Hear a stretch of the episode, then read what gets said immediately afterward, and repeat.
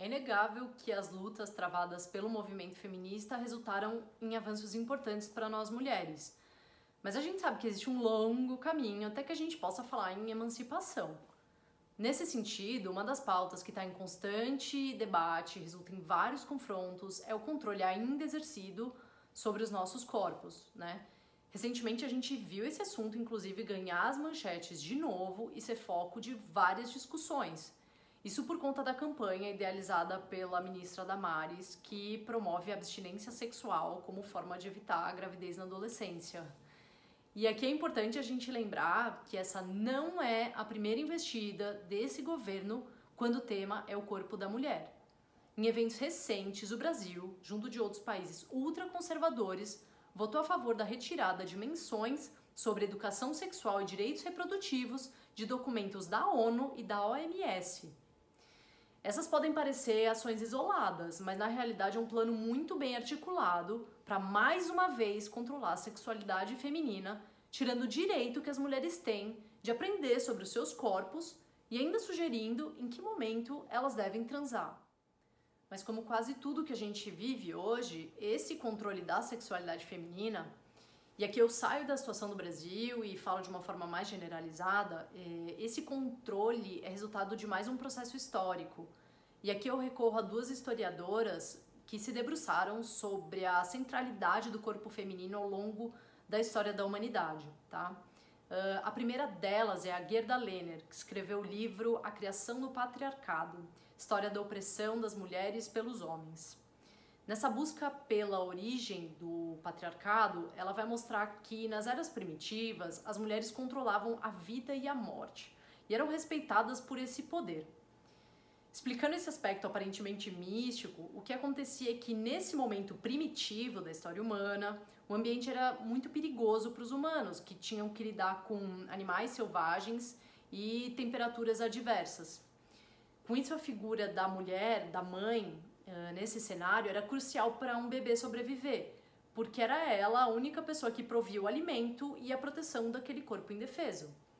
E se a gente olha para essa situação de uma forma mais ampla, a dedicação dessa mulher estava, na realidade, diretamente associada à sobrevivência da espécie humana, já que a gente só chegou até aqui por meio da reprodução da espécie.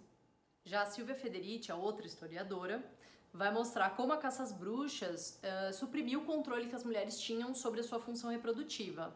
Eu já contei um pouco dessa história no vídeo que vai aparecer aqui em cima, mas dando uma rápida contextualizada.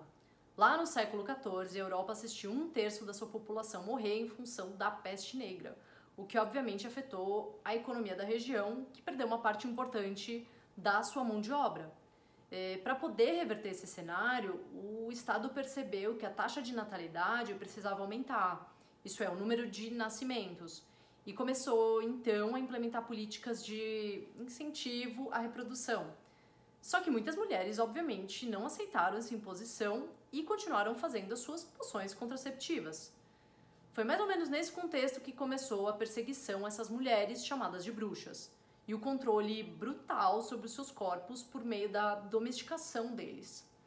É, desde então, conforme a Silvia Federici vai relatar, o Estado capitalista tem feito de tudo para controlar o aparelho reprodutor feminino, já que é ele o responsável por gerar a força de trabalho que o capital precisa para se reproduzir.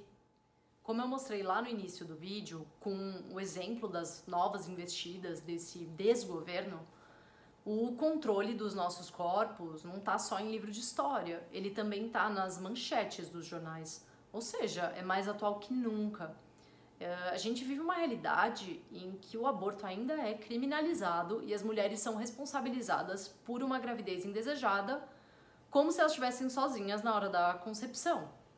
E a partir disso, a gente pode entender a lógica do patriarcado, que é você, mulher, fez a criança, então dê um jeito de parir e cuidar dela. E se quiser abortar, que seja longe dos olhos do Estado, já que você pode ser condenada à prisão. Enquanto isso, a cada dois dias uma mulher morre em consequência de um aborto inseguro e um grupo de fundamentalistas religiosos que ocupa todas as esferas do poder define quais são os direitos das mulheres. Isso em um Estado teoricamente laico, né? É, É inadmissível que ainda hoje o destino dos nossos corpos seja determinado por concepções religiosas e crenças pessoais.